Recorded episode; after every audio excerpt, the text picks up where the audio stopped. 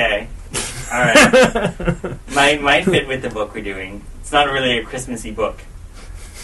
right. That's a good gift. yes. Yeah. This is true. Well, we didn't plan that far ahead, did we? Okay. And it's not. We can't always be too general. Oh, Weird. we you know should what I mean? do a Christmas recommendation present list. Ah. Ooh. We have to do that this episode though because. Yeah. yeah, for Okay, the yeah. for the shout out, let's Yeah. do that. Okay. Ah, okay. Now, All the view- listeners are not going to be I'm gonna have surprised by that on at all. feet No, now. that's okay. No. That's fine. I can do that. Yeah. That's my We could. I could turf this. We could just Nope, start over. We've already started.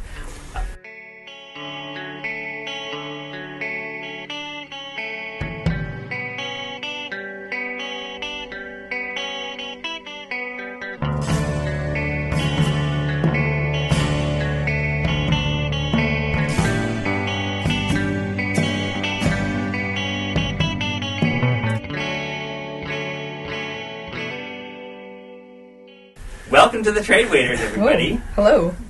Uh, this is yet another wonderful episode of our book club podcast where we read books and you read books and then we talk about it, except we can't hear what you're saying because you're out in the real world and we're on, on the internet. But we're really impressed by your opinions. Oh, yeah. Yeah. They're, they're pretty good. Except for that guy. Oh, yeah, you know him. Well, you know, there's there's a chance that one day you could be working somewhere and someone else could be listening to this podcast nearby, and you could hear them yelling a response to the podcast. That's true. That's true.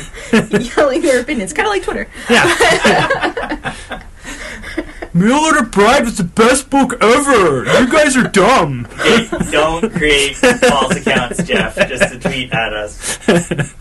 Uh, we don't have an official Trade Waiters Twitter account. We do have an official Trade Waiters Tumblr, Whoa. which is Trade Wait. I, oh shoot, do I even know our Tumblr? Worst branding ever. Oh I yeah, think it's linked in the, your your Christmas mini. probably. Yeah. Uh, Here, Okay. pass me Tra- that. I think it's tradewaiters.tumblr. Uh, we have a Tumblr. Our Tumblr is tradewaiters.tumblr.com, um, which is not up to date yet, but it will be soon, as soon as I can make it.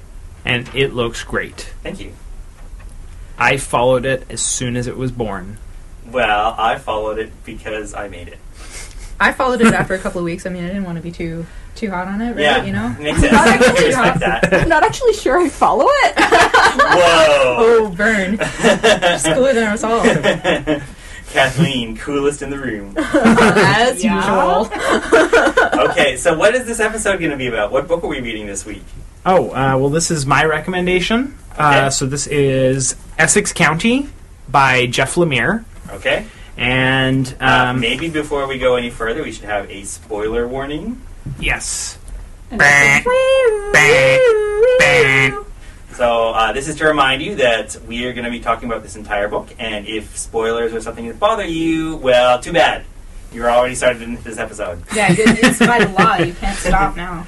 Uh, and then the other thing we're going to do is we should introduce ourselves uh, by Yes. using a uh, character revealing question. Ooh. You know, every time you say that, I, I think it's skill testing question. It's like you're going to do make us do That'll you be. have to solve What some is problems. seven plus seven? God.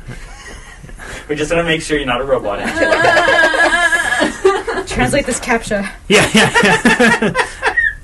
I'll just say something in a muffled voice, and then if you can repeat back what the word was, we know you're not a robot. Yeah, there we go. Siri wouldn't be able to do that. Yeah. Okay. Uh, today's uh, character revealing question is going to be What was your first source for comics? Where did you first acquire comics when you first started reading comics? So either Hmm. where you bought them or borrowed them from or wherever you got comics to start with. It Okay. seems like a pretty pivotal um, Yeah. thing in the life of a comic reader is to actually have somewhere to get comics from. Yeah, cool. I, Okay, Jeff, go ahead. yeah, all right. So I always feel like I jump in and take these ones. Um, but yeah, uh, no, I, I vividly remember just when you brought that up. Um my source for comics was actually the province newspaper. I my dad uh, actually specifically introduced me to the Sunday comic section, which uh, for our younger readers uh, will have no reference point for this. There was a time period where uh, newspapers had really elaborate comics sections. They were actually a separate little mini magazine that would be slipped into the pages of the Sunday edition. It had a colored border. Um, I think the province had a blue border and the Sun had a green border, and they had different competing comic strips in them. And uh, the province had better uh, comic strips, and uh, my dad uh, specifically wanted me to be aware of the uh, strip called Calvin and Hobbes. And he said, This is a strip about a little boy with a big imagination. I think you might relate to this. And uh, I used to avidly uh, wait every every week for the the sun- Sunday comics to come out, and I would save them. And so, not only was I beginning my life reading comics, I was also beginning my life of obsessively collecting them. And that was uh, the inspiration for the cover of uh, Cloudscape's anthology Fun Day Sunnies, wasn't it? Yes, it was. Okay. Which uh, has the first appearance of Una the Blade, which you'll hear about later this Oh, episode. Oh, I thought he was going to say it's the first appearance of Cloudsy. Uh, Oh, that also, too, that also, too. the, wow! I didn't realize that's the first appearance of Una the Blade and It's a pretty pivotal work, actually. If you You should- Ironic. I think if it was for sale on, say, like a Kickstarter this week, you should buy it. Okay, we'll get to that. All right, uh, Angela. Whoa. Uh, hey, I'm Angela Melick, and uh, I was also, I think if I think back to my very first source of comics, it was also the newspaper. But what's funny is that my, my recollection is always about the black and whites that came out every day. Uh, my parents would read it first, and uh, it, I would just like kind of scramble for it when they were done. But their favorite strips that they would always point and kind of laugh about something and kind of pass it around and make sure everyone read it and laughed similarly was uh, it was always Bizarro and Real Life Adventures. Uh, but I think my favorite at the time was Garfield. Of course. Yes, We all loved Garfield we back all then. Mon- we all hate Mondays as a result. And loved lasagna. Yeah, it's kind of weird that way. Another pivotal work. All right, uh, Kathleen. Oh, sure. Um, okay, I just sidebar, Jeffrey. I think it's funny that you're like, oh, some younger listeners. Yeah, I that Sunday comics page did not exist when I was young. Yeah, it's Oh, it's yeah. sad. Old That's man. Yes, it's true, but Um, I more bring it up because you really missed out on what was a beautiful thing that slowly got trimmed away for budgetary reasons, and all our newspapers should be ashamed of what they've done to our Sunday Yeah. comics. Um, I think uh, probably also um, I was gonna say library because I have a very like formative memory of my mom taking me to the library when I was like 12 and showing me the comics section, which was one little shelf um, at the time. But yeah, no, I think I think uh, newspapers I would read the black and white dailies in the Globe and Mail every day. Um, and then my favorite wound up being Dilbert for a while, which unfortunate that Scott Adams is a little bit of a not pleasant human being. But, but when yeah. I was like nine or ten, I really liked Dilbert. I think, uh, oh, I'm uh, Jonathan Dalton. Uh, I think for me, I'm going to have to have two steps. This is a two step process because the first step didn't stick. Uh, when I was younger, I used to get uh, the Garfield collections out of the school library, and I would read those. I read everyone that existed at that time. Uh, and Garfield was my thing. But uh, at least it was my thing for a while, and then I stopped being super interested in comics until I started reading superhero comics, and then at that point, uh, this is when I was living in Medicine Hat, Alberta, which is if you've never heard of Medicine Hat, there's a reason because there's nothing worth, there's nothing noteworthy about it. Well, there Um, was a there was a hat made out of medicine. N- not, no, it was a medicine man's hat, supposedly. Um, okay. Anyways, Waiting, yes, I have that offer, Jonathan. uh, so uh, I first started. Uh, I guess it was my brother who started collecting superhero comics first, and then I read them and I thought, hmm, I want some of these. And so I went to the. Uh, I found out where the local comic store was in Medicine Hat, uh, and that fortunately there was a local comic store at the time. And I believe it was actually a record store that at some point had realized, hmm, it's the 90s. People don't buy records anymore. We need something else. And so they started selling comics. Wow. Uh, and that's where I first bought uh, like floppies, superhero comics. It's kind of tragic. They jumped from records to floppies and another Yeah, kind of they- shortly lived. They also didn't last very much longer. they shut down like a year later. So now they're Hey, gone completely. Starting a proud tradition of selling records and or comics and going out of business. Mm-hmm. okay. Uh, all right. So uh, tell us again. Uh, tell us something about uh, Essex County. Oh yeah. Um, well, Essex County is uh, written and drawn by Jeff Lemire, who was um, born in 1976 in Essex County, Ontario, and um, this is one of his early works. Um, it was actually originally a trilogy of three smaller books that he then collected into uh, this much larger graphic novel. And uh, since then, he's actually come into quite a bit of prominence, um, writing series for Vertigo called uh, Sweet Tooth and The Nobody. And he also was doing um, more superhero work, uh, such as writing Animal Man uh, in the rebooted New 52. And uh, he also is a Xeric Award winner. So one of uh, in, you're in the same company, Jonathan. yeah. Uh, former, he was a 2005 Xeric Award winner. Um, uh, he also got a Joe Shuster uh, Comic Book Creator Award uh, for Outstanding Cartoonist in 2008. And he got a Doug Wright Award for Best Emerging Talent in 2008. He is currently uh, writing for Extraordinary X Men. So I think his writing career has definitely uh, moved into different terrain than maybe where he started. Um, and he's mostly now uh, known for his writing, and he's not doing as much art. Uh, though I think for his more personal works, um, I, like Underwater Welder, I think he's still doing the art for that. So it's, Yeah, it's and he did Trillium, um, Oh, okay. which came out a little while ago. Okay, that was not that was not in his Wikipedia page. Oh wow, Wikipedia is not a reliable source. I read it recently, so Okay. Yeah. Cool. Yeah. Um, and so yeah, I, I guess I wanted to bring a little more Canadiana in, and um, I thought this was another uh, for me like another formative indie comic in my uh, my early kind of indie explorations. This is like another one that really solidified like what was possible uh, with writing not superhero comics. Ironically, despite the content of this book and like the fact that he's now moved on to be to write write a lot of superhero comics.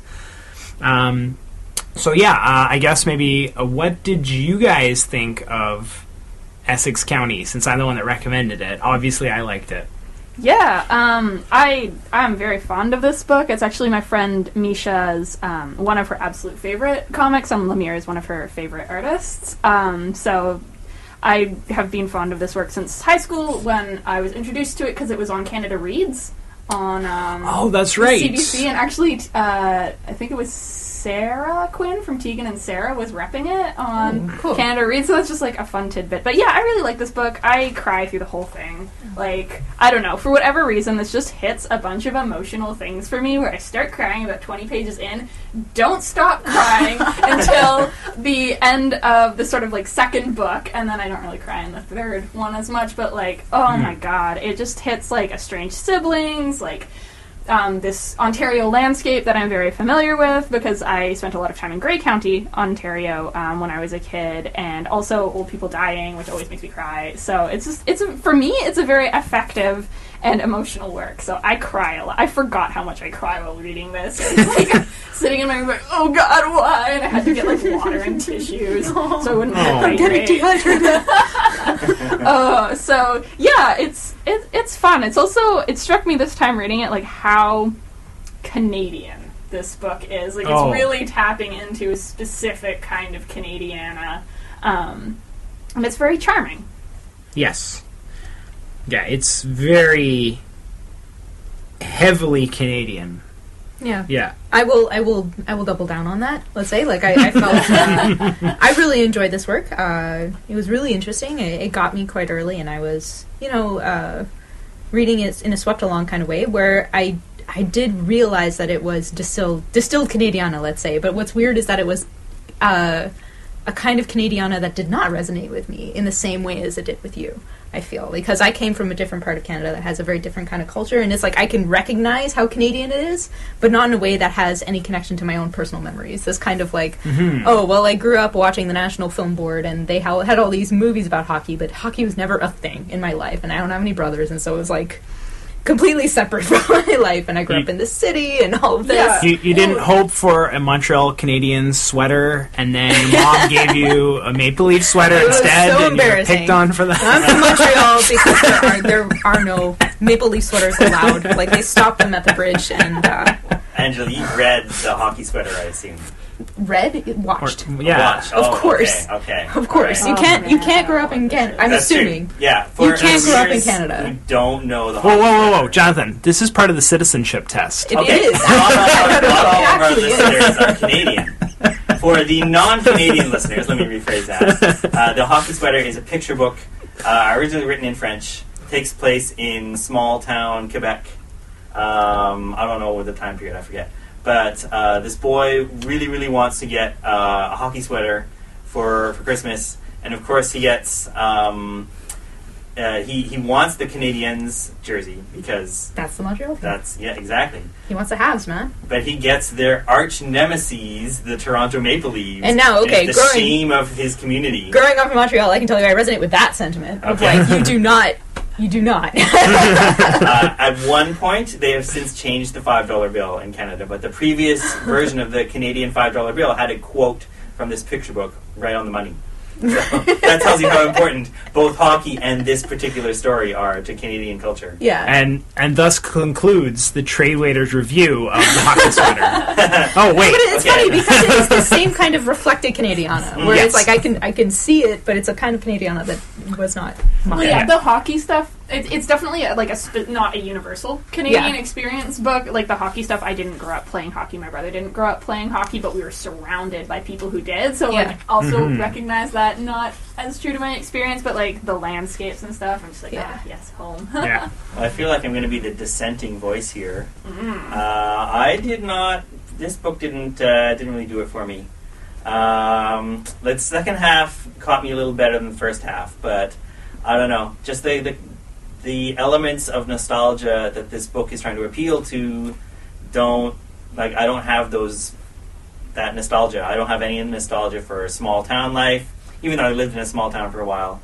Uh, I don't have any nostalgia for hockey or um, superhero comics necessarily. At least not the type of superhero comics that show up in the book, like the really old sort of golden age, silver age type stuff. Um, boxing, I don't care about boxing. I don't know. It's just it's not. Um, there was nothing in it for me. I felt.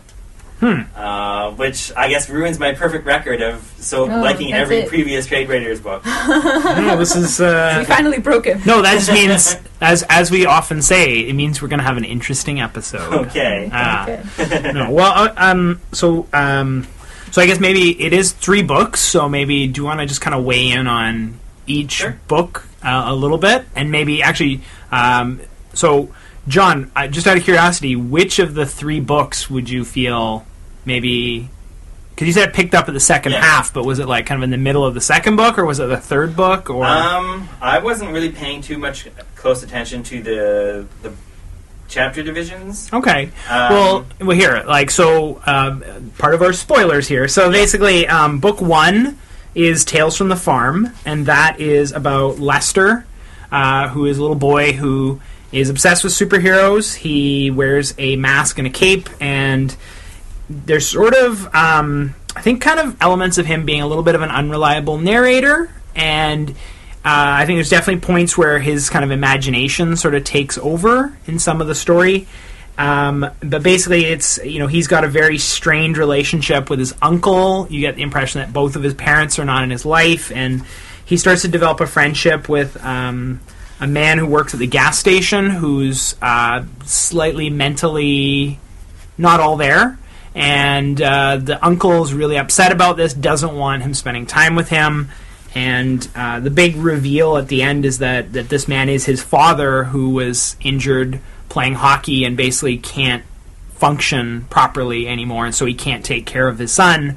Uh, and so they sort of have this weird bonding where he can't really be a father, but he's sort of trying to be a, a good friend to him. Um, and uh, and it just sort of I don't know examines. Um, I think a lot of that was just uh, familial relationships, and it was uh, I thought like the relationship between him and his uncle was really some of the heaviest stuff to read. I felt some of the just how his uncle just couldn't say anything right, and and just this this strained relationship. Um, Yeah. This was really tragic and just really.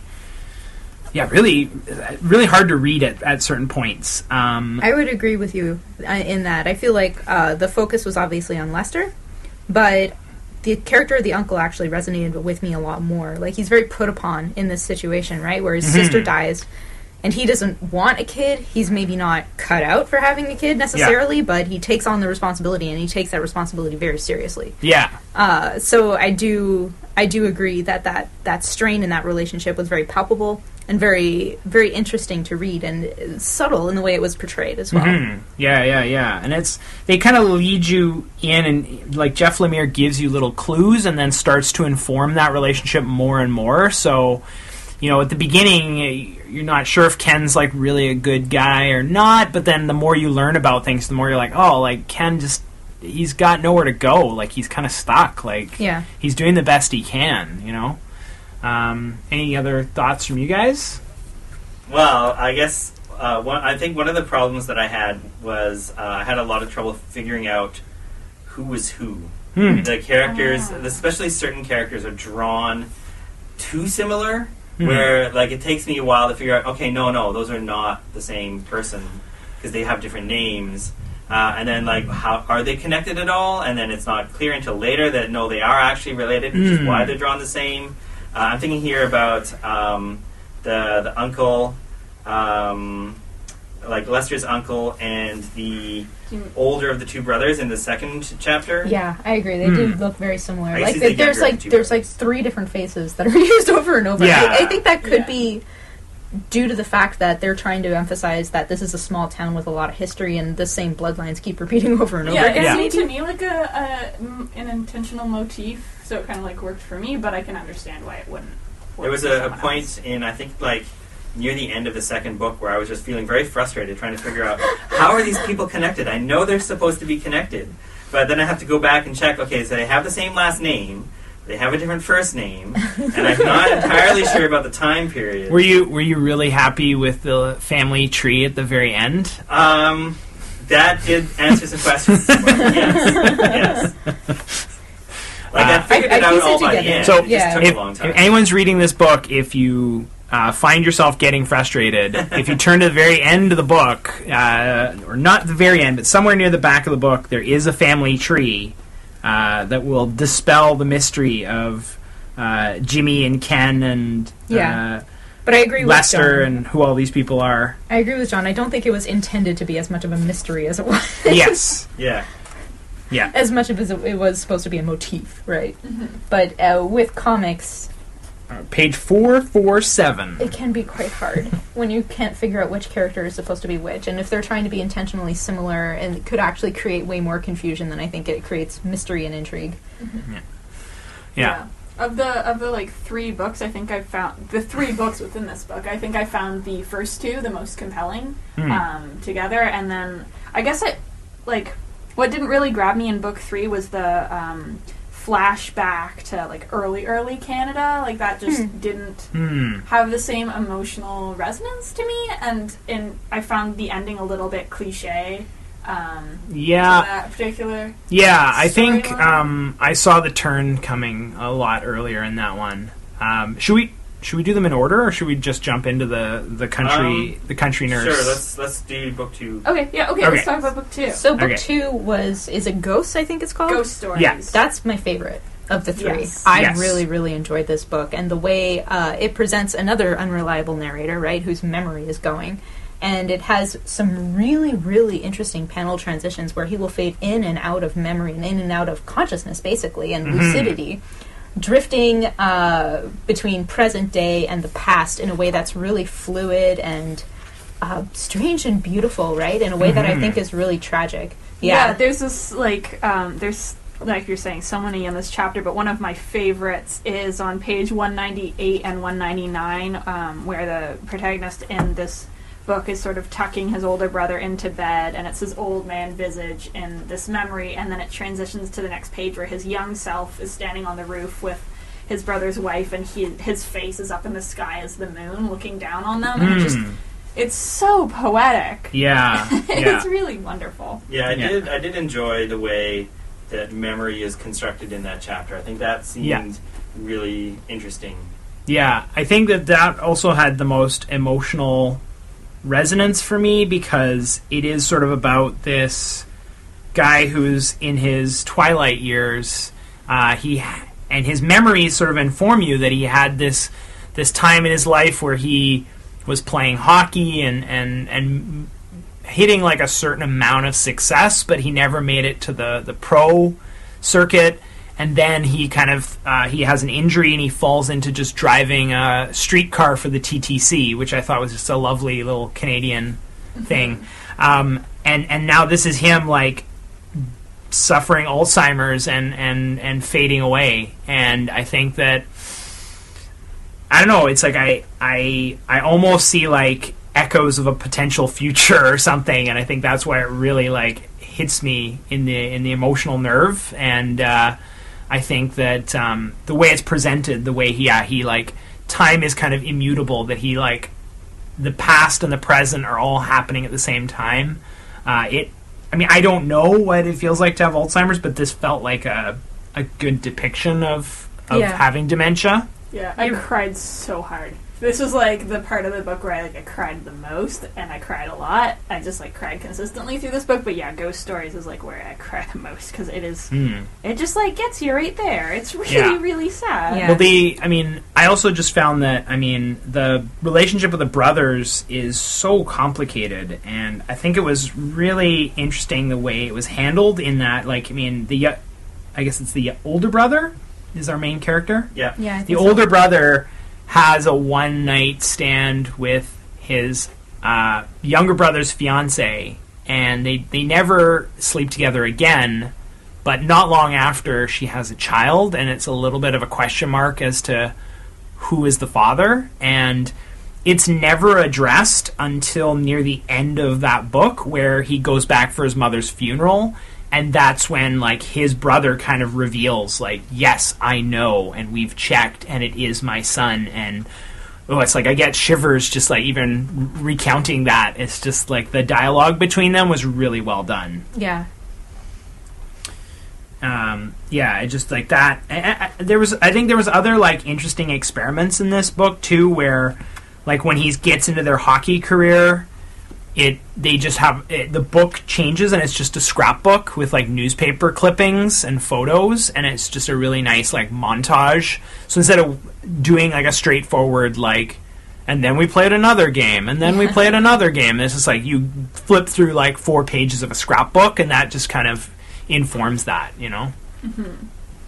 I also just like to take a moment to like talk about Lemire's artwork. Um, and I I really like his command of like solid blacks in Mhm. this book. I find them I as an artist shy away from doing solid blacks, even though I know how effective they can be because it's scary to commit that much ink to the page. But he does it so well. It's it's just really lovely to like look at how he's using shadow and black and like lack of detail. Um, Yeah. to actually evoke a lot of detail and like yeah, the simplicity of the work I think really suited the content. Uh, it wasn't my favorite art, I would say. I find the, the scratchy style is uh, it has a lot of character, but it felt a little bit hasty in in parts to me. Hmm. Uh, I also didn't really like the way that his characters didn't seem that expressive. Yeah. Uh, like a another lot of the eyes were kind of scratched out, and mouths weren't really open in a lot of these panels. So uh, that that was a detracting point for me. Like I think I would have related to these characters a lot better if they had facial expressions and I could like feel what Hmm. they're feeling. Yeah, Hmm. and it, it did help with the nuance a little bit. Like everything felt very subtle because these characters did not emote, Yeah. um, which I think is part of the quiet tone that he was trying to Hmm. achieve. But yeah, it just is, I it do wasn't think for it was me. intentional. Yeah. Yeah, Yeah.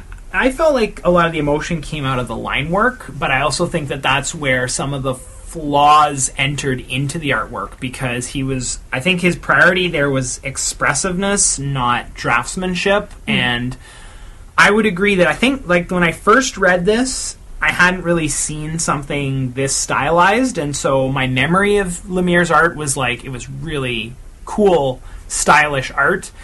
And I think reading this a second time, I, I agree. I definitely felt myself thinking like, oh, kind of rushed that panel. Like, what you didn't want to go back and redraw that? Like, you know. Uh, well, there's there's a certain quality to I think some of the the weights. Like certain lines are very thin and certain lines are very fat, but not in a way that looks controlled to me. mhm. Interesting. I I really like it. I don't know. It's it cool. works for me. It's It's like an aesthetic that I personally really enjoy, but you know, to each their own.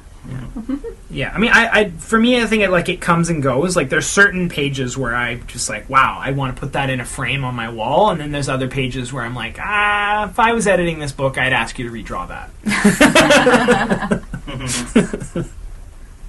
uh, I did actually. I don't. I don't know this for a fact, but there is. Sorry, just kind of jumping back to book one really quick, but there is like um, samples of Lester's artwork. Oh, those Oh, are great. yeah. I- Absolutely perfect. loved that. I I am not hundred percent sure of this, but I think Jeff Lemire has gone on record and saying that that's old drawings from his childhood that he Really? scanned and put into the comic. That's perfect. that was my guess because it was like very clearly children's drawings. It's- Yeah. like can't fake that. Yeah. Isn't it Yeah. weird how you can't fake that? I spent a lot of time looking at children's drawings. I couldn't see a flaw. This Yeah. is like perfect. Yeah, there If was this wasn't Well, if drawn it- by a child. yeah, this is drawn by an expert in children's Well, I was gonna say, like, if, it, if it's not Lemire's work himself, he found a child and used their artwork. Stole for the this. child. I don't know. I think I think it's possible to recreate that. I sort don't of know that it aesthetic, but it would be difficult. Every I- time I see it done fake, I, you can spot it instantly. I think someone who is a trained artist can't do it, but like No, I like, would agree if that. you know, Okay, like, okay. Some of my coworkers or family members who are not trained in art draw, and like I love their drawings because they have that like charming childlike quality where it's like uncalculated and they not refined. Like it's beautiful, but uh, you know, like it's just it is it is at the beginning stages of, of a drawing. You know, Uh, this Yeah. is a bit of a sidebar. Do you know the blog The Mary Sue? yes. There used to be a feature where this this uh, this woman would write movie reviews, but in that style. Like she was not a trained artist, but she got one of those composition books that has the picture frame and then like the big uh, space for the letters, and it's like review of uh, Galaxy, whatever I forget the movie by you know Amanda, age thirty two, and it was like. Nice, Sorry, this is late. I got drunk, you know, and it's like. So anyway, That's nice. so charming. I, I would agree with that assessment. That if you're trained in art, it gives you this kind of inability to go backwards. Yeah, yeah, yeah. But yeah, I mean, I would I would definitely say that I think the other reason book two resonated with me the most is just that yeah, I think it embodies this idea of Canada and this idea of hockey, this romantic idea that though I never really like I used to play a little bit of street hockey in the back alley with my friend. I never really got the hockey bug. And my dad, who's like an avid subscriber to the hockey news, who like will always have a game playing if there's a game on, um, it's like my one sort of major connection to my father is through the viewing of hockey, and I go to so many Giants games with him just so that it's like it's a thing we can do together. Um, that it's like this book really embodies that what I feel hockey is about. Like this is like even though I'm not hundred percent a hockey fan, like this embodies what I feel a hockey fan should feel, and this is like what I think my dad experiences, why he's so passionate about it.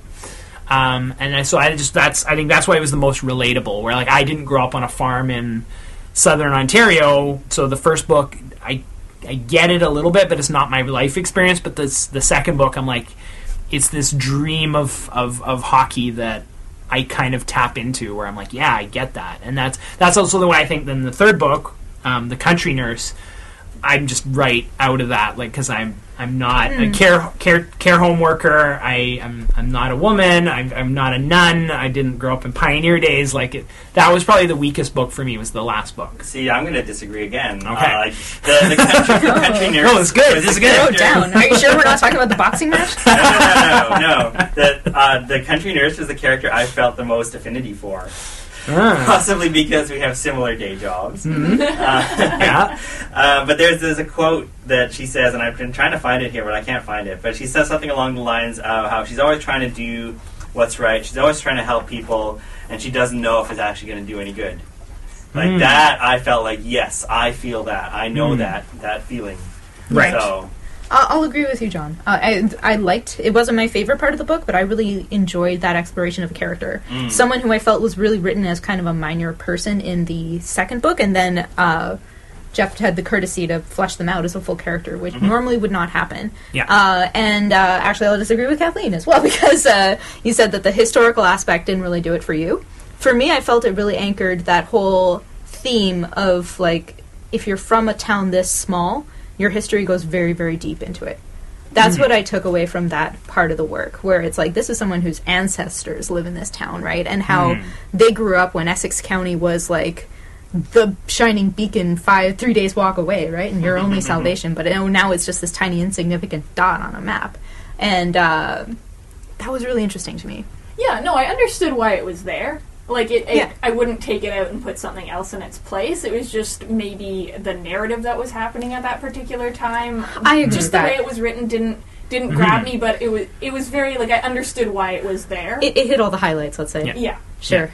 Yeah, I, I mean, uh, like basically, as soon as I, s- as soon as the the nun chapters came up, I'm like, oh, she's pregnant with that guy's kid. But yeah, I will say that the third. Spoilers, Jeffrey. That always makes me roll my eyes whenever that comes up in narrative. fair. No, I'm Unfortunately. exactly the same I way. was just like, oh yeah, okay, ugh, okay, all right. Fine. Yeah. Drama by pregnancy. Guys. Okay. Yeah. Daredevil's already done it. Like it's it's been done. Like I will say that the third book felt very disjointed. There was a lot of very short stories, kind of like lumped together, and it did wrap up a lot of the f- previous storylines, and that was worthwhile because I felt like that gave weight to the previous stories. Like when I was Mm. reading through the first two chapters and not getting much out of it, like when I get to the third chapter, it's like okay, now I'm starting to understand how all this work fits together. Yeah, All right, this is like this is good. yeah, I, I, yeah. I I think the payoff at the end of the connection. So when you find out these characters from Pioneer days kind of encounter each other, and this carries a through line all the way to present day, and it's like the ancestors of these two people with their roles completely reversed, Mhm. but they're now like kind of still intertwined through all that time. I think that was the big payoff of, of Essex County. but then I don't know, like the boxing stuff. I, I would say that I um, I actually didn't even write notes about the short stories at the end because I didn't feel that they added anything to the main narrative. I like in the in the Essex County book after the end of the three books. There's basically a bunch of mini comics that he tacks on, saying, "Well, this is kind of bonus content." Uh, so there's like a boxing match, um, and then there's. Uh, The elephant. Oh yeah, Yeah, the guy. Oh, I elephant. completely forgot about that. Yeah, the elephant. So I didn't like that one at all until there was like an another like extra extra bonus where it ties the elephant eared man to the county nurse and I'm like okay well now I'm interested in this guy but it was written in such a different style like a different voice Hmm. and then it, it didn't really go anywhere in the end to me and I'm like I don't get this at all and then there's that, that like last one page comic this one where he encounters what page is this 506 Yeah, where he's like, "Oh, I'm a writer now, and I don't want to go outside." And I'm like, "Well, this is way more interesting than whatever that was. yeah, you you could have cut that whole." Yeah. I just, yeah, I don't know. I just these sort of felt kind of a little bit tacked on and, and unrelated, and so I don't know. I I just. I, I kind of like hit the end of the, the three books and I kind of felt like a nice sense of conclusion and I I wasn't as interested in like revisiting them in these tiny little snippets. So it's it's funny. I really, really, I still latch onto that second book in the middle, and I just don't know how I feel about this work as a collected work. Hmm. You know, like if you're going to intentionally smash all these things together, they should work a little bit more cohesively, and I don't Right. feel like they do. Right. Whereas each discrete section has its own merit, Right. but it's a merit that works w- without this interconnection to me. So maybe just having ghost stories as its own book might have been a smarter move. Which is how it originally was, I'm Right. understanding. Yeah.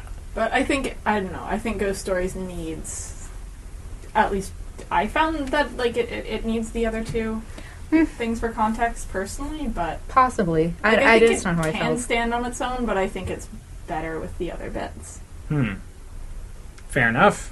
Um, that's why we do the book club, so we can uh, have these fruitful discussions. This is our boxing match. Well, I think Different like, opinions. Maybe um, like having experienced this only as the collected Essex County and not as anything prior to that, uh, I feel like that is not the way it was written, and if it's going to be experienced as the collected work, there needs to be more of a clear, uh, m- something more clear from the outset that okay, this was a series of things. Now they are collected, so that when you're reading it, you Hang experience on. that. I have a curveball for you. How would you fix it?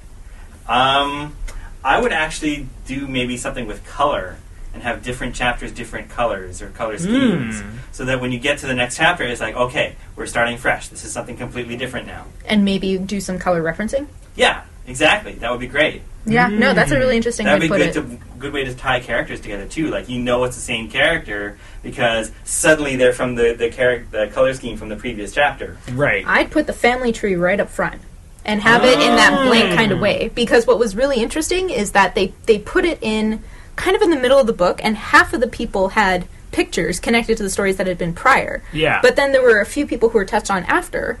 I think it would have been a more effective device if it had been right at the top. You mm-hmm. start with this mm. person, and now it's like the story of this person. You kind of see that tree get built out. Mm. Oh, yeah. Structurally, that would Yeah, have yeah, helped yeah. me.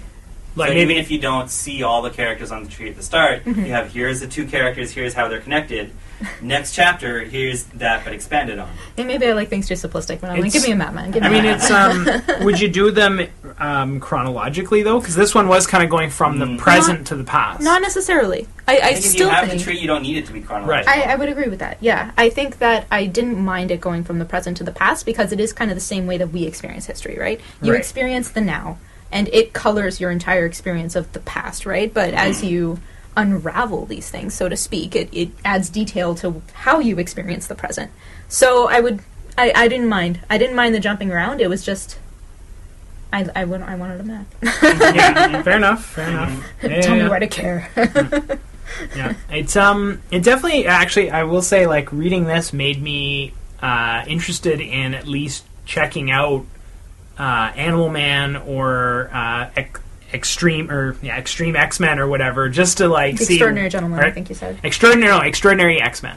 Oh, really? Uh, Okay. It's is it it is X Men. Uh, just to see like what this kind of a, a narrative voice would do with Hmm. these superpowered beings versus like these like real people in Southern Ontario. Yeah, I, I will go back and say that I, I do appreciate this for being such an indie work and such a you know, not how how am I putting this? It, it's an exploration of something that's not normally touched on in comics, and that for itself was very interesting. Yeah. Yeah, I will say I would much, much rather read Essex County than Extraordinary X We all know what you think, it's all, Jonathan. it's all relative. Uh, any final? Should we do? The, yeah, recommendations. I, oh yeah, I recommend this book. I would as well. I no no regrets reading it. I thought it was it was I took something from it, and it was interesting. And I think, uh, especially if you want a nice big slice of Canadiana, um, and you're tired of reading Seth, then this is another one that'll give you that real nice Canadianness. Yeah. Uh, I would recommend it under certain conditions. Like if you are a fan of this creator, or if you are uh, have some kind of connection to Essex County or Southern Ontario, or you're a hockey fan, maybe. I don't know. I think you need to have a hook. I, I would have needed a hook. All right, fair enough. Do we have? Oh, a- we should do Christmas oh, list. we- that's Yeah, we're right. gonna- We're going to do our Christmas list. Yeah. So this is a new feature on the Trade Waiters, given that Christmas is like two weeks away by the time this is released or something like that. Walk, don't run to your local comic store. Yeah. so we are all going to come up with. Um, now let me think. Should we do this as uh, like a comic that you could get for a certain type of person, or a comic that you think anyone would want, or Oh, I don't know. Do we want to do this lightning round style? Yeah, let's do it. Let's just keep it simple. okay? And if you Yeah. have like a Well, Comics that would make good gifts. Yeah, Easy Well, here- recommends. here, wait- Easy Okay, recommends. okay. yeah. I mean, um, maybe just say uh, a book you'd recommend and maybe who you'd recommend it for. Sure. So uh, I would say, um, first and foremost, uh, everyone should go to Kickstarter and pre-order their copy of Una the Blade, which uh, a- after this podcast is recorded will probably be live on the internet. Um, and so you should order that and get that sent to your house. Uh, you can also get Much the Miller's Son and uh, Fun Day Sunnies as part of that campaign. And uh, I would say all of those are not for children, so I would not give those to any children. Um, there is some adult content, but if you are into just really cool comics, um, and you have a friend that's into comics, especially someone who's into uh, barbarian single mothers, then you should uh, pre-order your copy of Una the Blade. Uh, the Uh, barbarian single mother demographic. Yes. Yeah, Yeah. It's, I know it's Bigger a, demographic I know it's a pretty it's a pretty crowded niche. Like I know that it's like yet another barbarian single mother traveling a post-apocalyptic wasteland. But this is a this is a good one. This is one of the good ones. This Okay. isn't one of those cliche uh, barbarian single mother stories. I will say that Una the Blade is going to be an amazing book, and I can't wait to actually read it myself. However, it will not be delivering for Christmas. No, I guess that's true. So But- next Christmas, Yeah, order it there you now go. for next There you go. Christmas. That's yeah. fair. That's Buy fair. Uh, extra copies; you'll have lots. All right. Well, here I'll, I'll I'll throw some real some some Christmas recommendations in a, that after my shameless plug. Um, maybe I. I'll, I'll say if you are looking for a comic for uh, a young girl, uh, I would buy them Ms. Marvel volumes one to three. Um, and um, actually, I was just I'm pleased to note to you guys, um, Ms. Marvel has a really good ending Really? because uh, Is an ending? there is the Marvel Secret Wars, Oh, man, which lost ended all. Con- well, hang on. Let me finish. Um, No, it's fine. We're good. no, the, basically, So, the- Angela, what are you recommending for Christmas? Oh no, please, Jeffrey, please. I'm interested. Jesus. It is a book we I'm just saying. We should No, I'm just saying that they they've essentially ended the Marvel universe so they can reboot all their titles. So what what is going to happen is that Ms. Marvel will probably be rebooting along with everything else, but G. Willow Wilson wrote it to a really satisfying conclusion leading up to this event. So if you would like to just experience Ms. Marvel and a nice arc that ends in a really nice note, I would say just pick up that first run that and then when the Secret Wars happen, just assume that it's over and just stop. Do you and know I would say that's a good good that run. I, I guess that would be volume four, which hasn't come out yet. okay. Um, but there's only a few issues between volume three and the end of Ms. Marvel. Okay. Um, but I would say I, I read it to the end there, and I really liked it. So, especially looking for young for so for those of you that didn't pre-order your Una, if you were looking for something for a kid, then I would get Ms. Marvel for your your young girls uh, and your young boys. Okay. Yeah. Boys are allowed to like superheroes too. Yeah. Okay. Okay. Uh, I'm going to make a call back to uh, one of our earliest episodes and recommend uh, Seconds for your hipster cousin. Great. Uh, for your edgy older sister, I'm not sure if Bitch Planet is out in trade yet, but I do know that it's up to five floppies and should be out in trade soon. Uh, your edgy older sister might also appreciate Sex Criminals Volume 1 and 2, which is a very cool kind of work. If they're familiar with comics and they're looking for something a little bit different, I think it's a it's an interesting take on fiction. It's an interesting it's an interesting book. Uh, for your younger readers, uh, Evan Dahm's collected illustrated edition of um, Alice in the Wizard of Oz, I should say. Sorry, the Wizard of Oz is just a beautiful book and one of those kind of keepsake editions. Uh, I got mine off Kickstarter, so it should be available from Evan's website, uh, riceboy.net.com. Just Google Riceboy. Uh, the Illustrated Wizard of Oz is a really, really beautiful book that would make a lovely gift. Cool.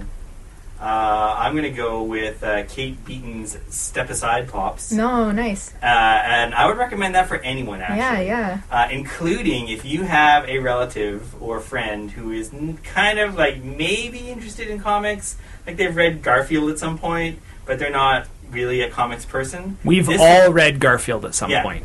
But th- this would be a good comic for that person because they're basically comic strips. They are they're uh, either standalone or a short series.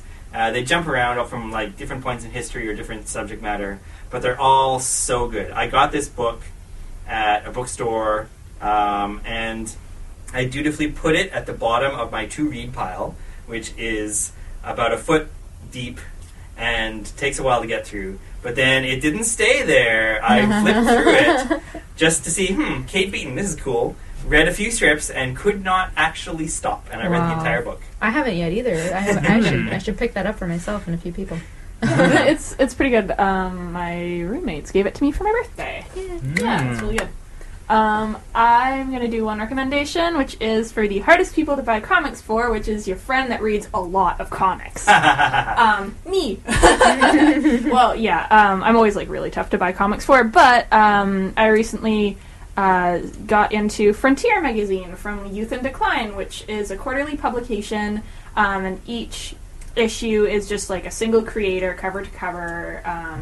Like uh, Jillian Tamaki had an issue, uh, Becca Tobin um, had an issue. Like there's there's a whole bunch of really interesting different creators there, and it kind of um, is doing something a little bit different with comics. And it's I don't know, I haven't seen a lot of my friends talking about it. So that would be my recommendation for like the person in your life who reads a lot of comics and you don't know what to get them because you're pretty sure they've read everything already. Right. Okay. Uh, our next book will be Finder Voice by Carla Speed McNeil. So pick up a copy of that and tune in in approximately two weeks on Christmas Day. Or wait until after Christmas when you have time and listen to it then. Uh, or bring the whole family together. no, no. Put put up the stereo. If you put- have a Maybe very- maybe this is not the one. Play this out. choice- if you have You a, can a choice eat- family who can eat, deal with this eat your turkey with the dulcet comics. tones of Jonathan Dalton. We'll have to do. We should really just do an episode where it's like, I don't know, doing sort of the uh, CBC thing, have like Christmas stories or something like that. reading Mm. reading comics, Ooh. like Yeah. narrating oh, comics. Oh, Oh. we're not going to do that. No. Director's commentary. Um, okay. Uh, the Trade Waiters is presented by Cloudscape Comics. We'd like to thank the Vancouver Public Library for letting us record in their Inspiration Lab and Sleuth for the music.